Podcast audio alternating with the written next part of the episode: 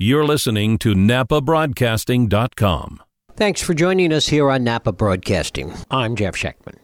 Politico recently reported that the outbreaks of measles all around the country have turned 2019 into one of the most active years for vaccine policy in recent memory. Some states have responded by trying to toughen their policy, cutting back on exemptions. And some legislatures in some states have been trying to loosen those exemptions. California, as one of only three states that allow only medical exemptions, has been ground zero in the battle. Since the passage of SB 277 back in 2015, the vaccination rate in California has increased by 2%, and on a statewide level, now over 95% of our kids are vaccinated. However, the demand for those medical exemptions has tripled, particularly among kindergartners, and some doctors have turned the exemptions into a revenue source all while the efficacy and safety of vaccines is beyond reproach. We're going to look at the California perspective on this national debate today as I'm joined by California's State Public Health Director, Dr. Karen Smith. Karen, thanks so much for joining us. My pleasure, Jeff. It's great to have you here. How much of a problem do we have in California right now with respect to this outbreak of measles that we've all been reading about? Well, we're we've been fortunate in California. We have not had any um, cases associated with either of the two outbreaks. So there's an outbreak in Washington State, which is I think the one that most Californians are aware of.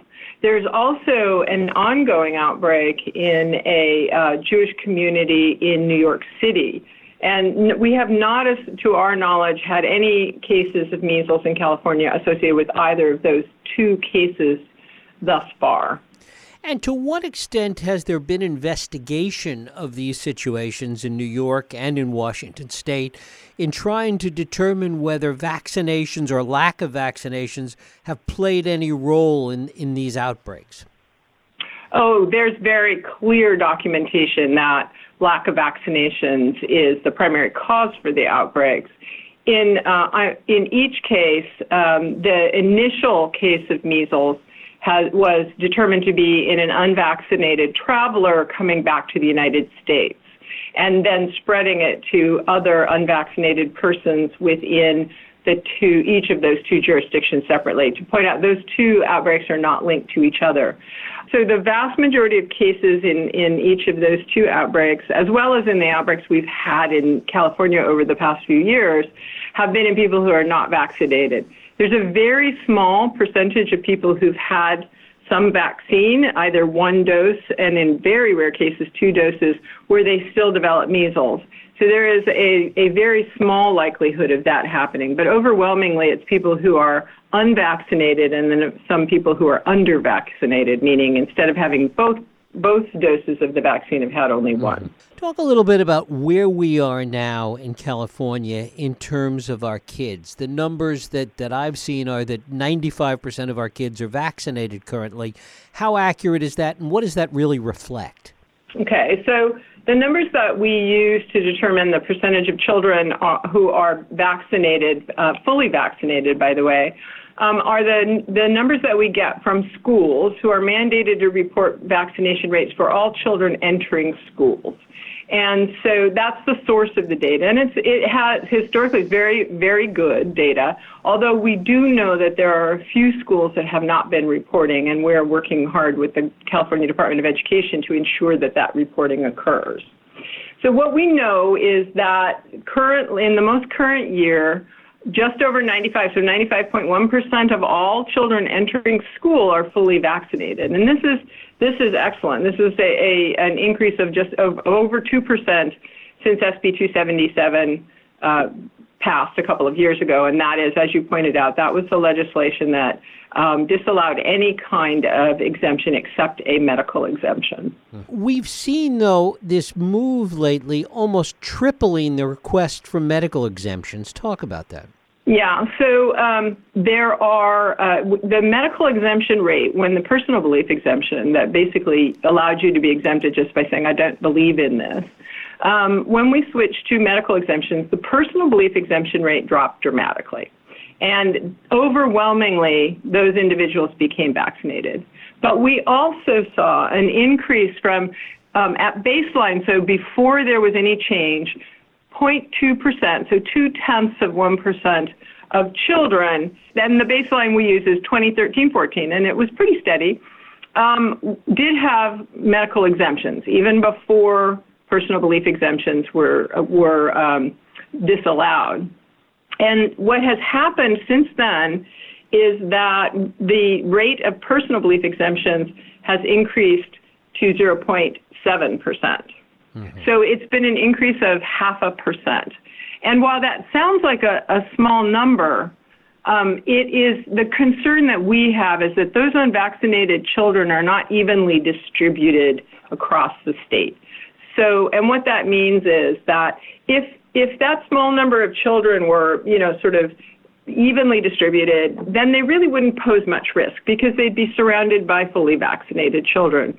That's not what happens. What happens is that the unvaccinated children tend to cluster in communities, and in particular, they cu- cluster in schools.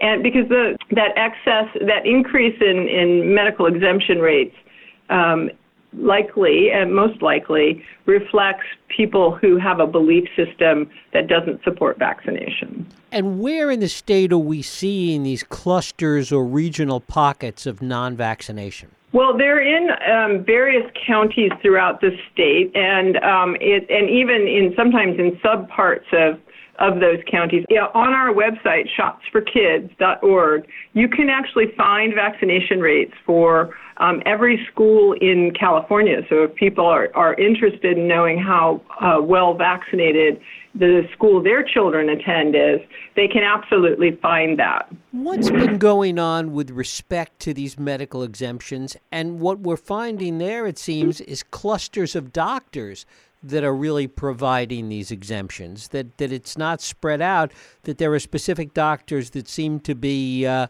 available, as it were, to provide these exemptions? Well, that, that is anecdotally what we're hearing.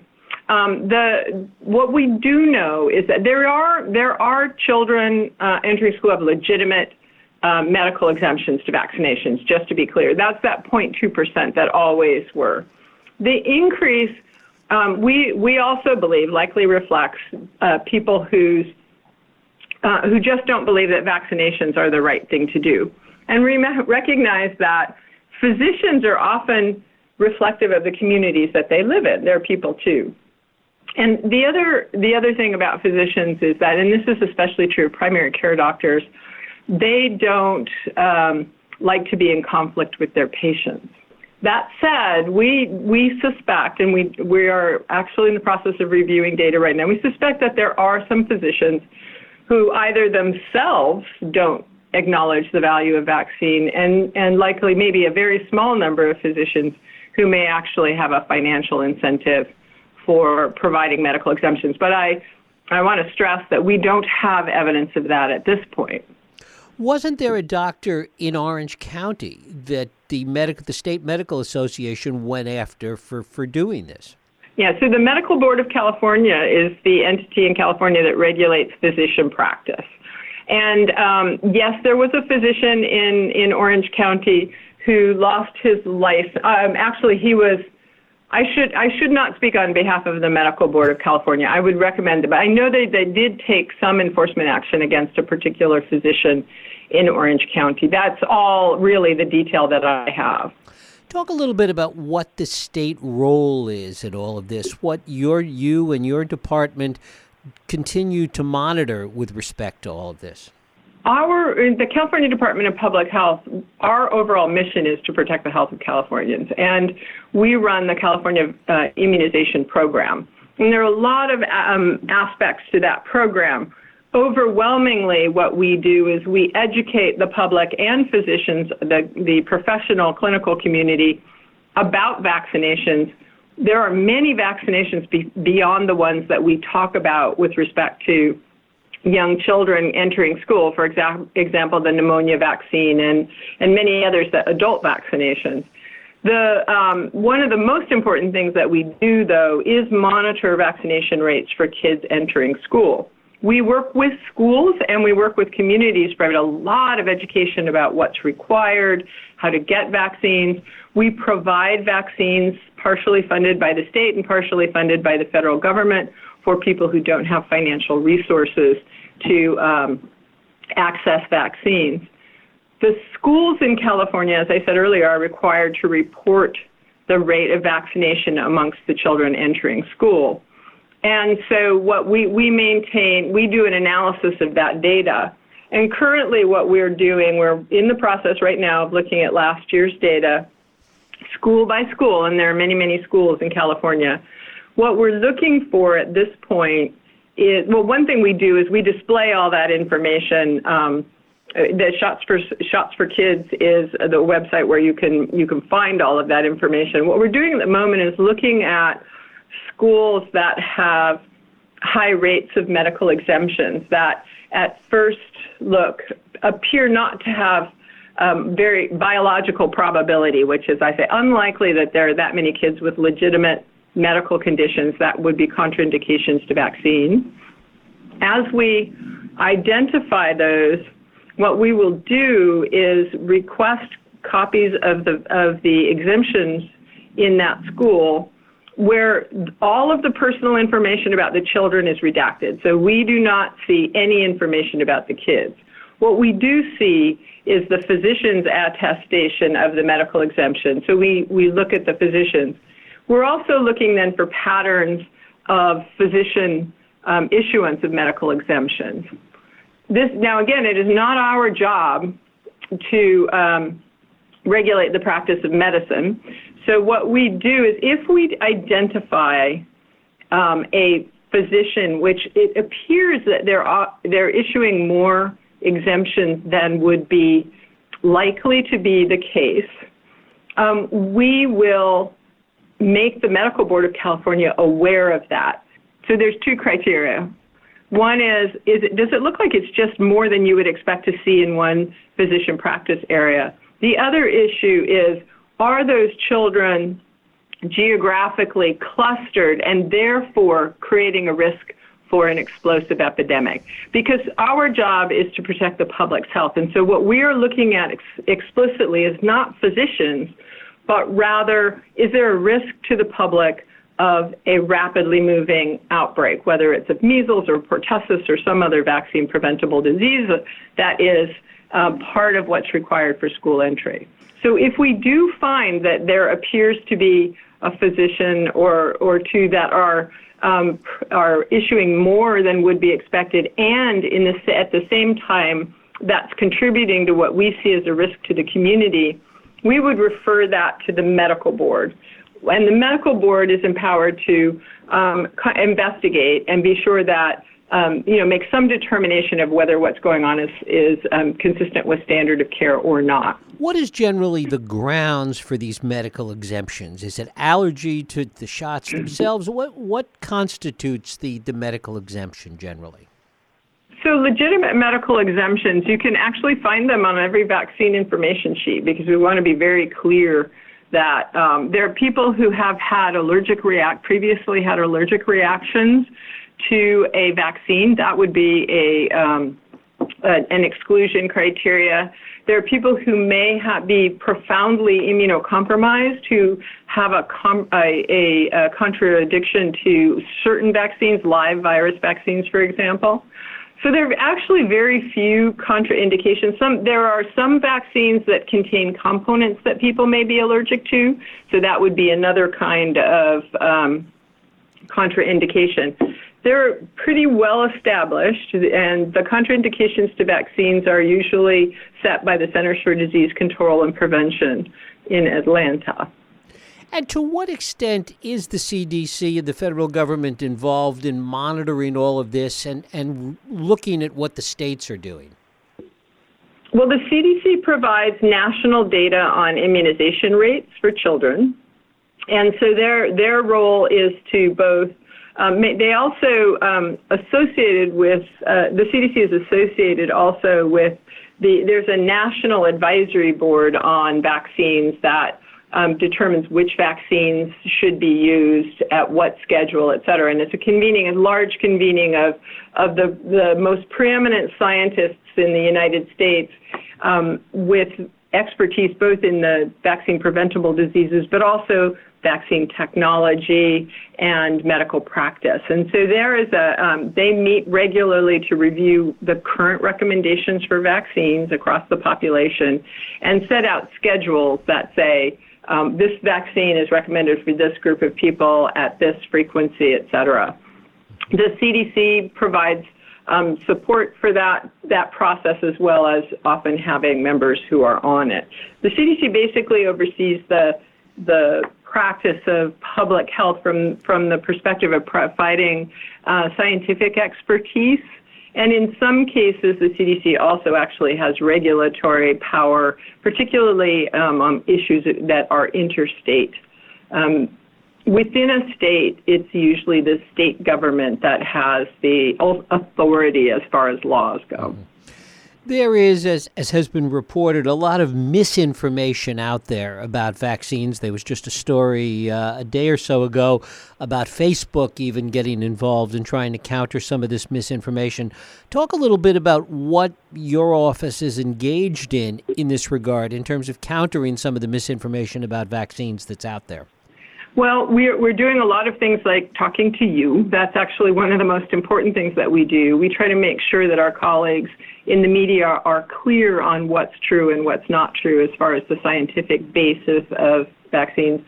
We also have a, a social media presence, and we um, put out a lot of fact sheets. We work very closely with, with our local health officers and local public health departments to provide them with the information that they need to send out on what is accurate about um, vaccines, what's the science, as well as what's the science about risks from communicable diseases, because there is a perception among some parts of the community that diseases like measles are no big deal, but they can be very severe. And um, so we want to be sure that people understand um, what science can tell you both about these diseases and their risks as well as vaccines. We do a lot of, of putting out of fact sheets and that kind of thing. We, we set what we like to say is public health tries to bring the science to the conversation. There's been a lot of talk, obviously, about measles of late. What are some of the other concerns with respect to some of these communicable diseases and vaccines right now? What other diseases should we, we be looking towards in terms of vaccinations? Well, so the other disease of great concern right now is pertussis or whooping cough. Pertussis is a very severe disease. That is one of the diseases that's preventable by the vaccines for, for children who are entering school. And the thing about pertussis is, is that it is ex- especially dangerous to infants because you can't vac- an infant cannot mount a response to a vaccine and be protected. And pertussis lingers in people without necessarily causing disease. And it can cause a very mild upper respiratory infection in children, which looks like it's no big deal. When those children go home and are in contact with an infant, that infant can get pertussis and they will die. They may well die. They, at the very least, they're going to end up hospitalized and sometimes for very prolonged periods of time. Also, if the mom becomes infected with pertussis while she's pregnant and gives birth to the baby, that baby's at very high risk of developing pertussis as well. And also grandparents. So there are people who, um, interestingly enough, older people often carry pertussis if they've had um, a case of it, even without recognizing that they thought maybe they just had a bad cold or the flu. And they can spread pertussis to infants as well. And so our concern is children are usually the, because of the way children play together, they spend many, many hours together. Um, these kinds of bacteria and viruses spread very easily from child to child. Those children can then take these, these diseases home. The other, the other common uh, disease that we see that can be in outbreaks um, is mumps. That's so the measles vaccine can, contains um, vaccine or uh, antigens against measles, mumps, and rubella, Rubella is what many people think of as German measles, which can be very severe, particularly for, for newborn infants and women who uh, contract rubella during pregnancy. So those are some of the, the, the outbreaks that we've seen. We're, so pertussis tends to cause outbreaks in waves um, in communities, and we are uh, somewhat overdue for an outbreak. And so we're be, we're really cautious right now. I'm trying to make sure that everybody who um, needs a pertussis booster should get it. Unlike measles, um, with pertussis, it's recommended that you get a booster shot every 10 years or so because, and that's especially important for adults who are going to be in contact with an unvaccinated infant because it does stay in the environment uh, with people, in people in the environment. When SB 277 passed back in 2015, it certainly was controversial and there was a huge amount of debate about it. Are you aware of any legislation floating around Sacramento now addressing either side or any aspect of this issue of exemptions with respect to vaccinations? I know that there are legislators who are interested in addressing the issue of potentially um, non uh, scientifically valid medical exemptions, but we don't engage, get engaged in those conversations unless there is a, uh, a, a, specific legislator asks for our technical assistance. To what extent do you think that the 95% we're at now is going to remain constant, or do you see that moving in either direction in the next couple of years? Well, we sincerely hope it'll improve. We, we'd like to see the rates get higher. I mean, the, we shoot for 98%. Um, and so I think that one of the really interesting things about the situation that we find ourselves in with a a very, very vocal minority of, of people who are against vaccination. Um, I think what one of the things that occurred um, at, during the whole entire conversation around SB 277, and given the very uh, outsized um, social media presence of the anti vaccination movement is that the vast majority of people who are not against vaccinations have learned through this conversation that there is that unvaccinated people actually present a risk to them and their families. And that is actually, I think that's a good thing. I think people have, because there has been the the anti-vaccination um, non-science-based belief system. We've done a lot of work, we and others, um, and the entire scientific community to push back on that and give people good information. And I think that what that's done is provide people who were not really aware of this, you know, hadn't thought about it a lot, the recognition that um, you have the science to make a decision and that people who, who choose not to be vaccinated can present a risk to you. And so the voices of that very large, silent, basic majority that basically really hadn't been paying much attention um, are now uh, fighting back, if you will. Sort of an unintended consequence of the anti-vaccine movement. Yeah, I think that's I think that's exactly right. California State Public Health Director Dr. Karen Smith, I thank you so much for spending time with us. My pleasure, Jeff. Thanks for the opportunity. Thank you. Local voices, local conversation. NapaBroadcasting.com.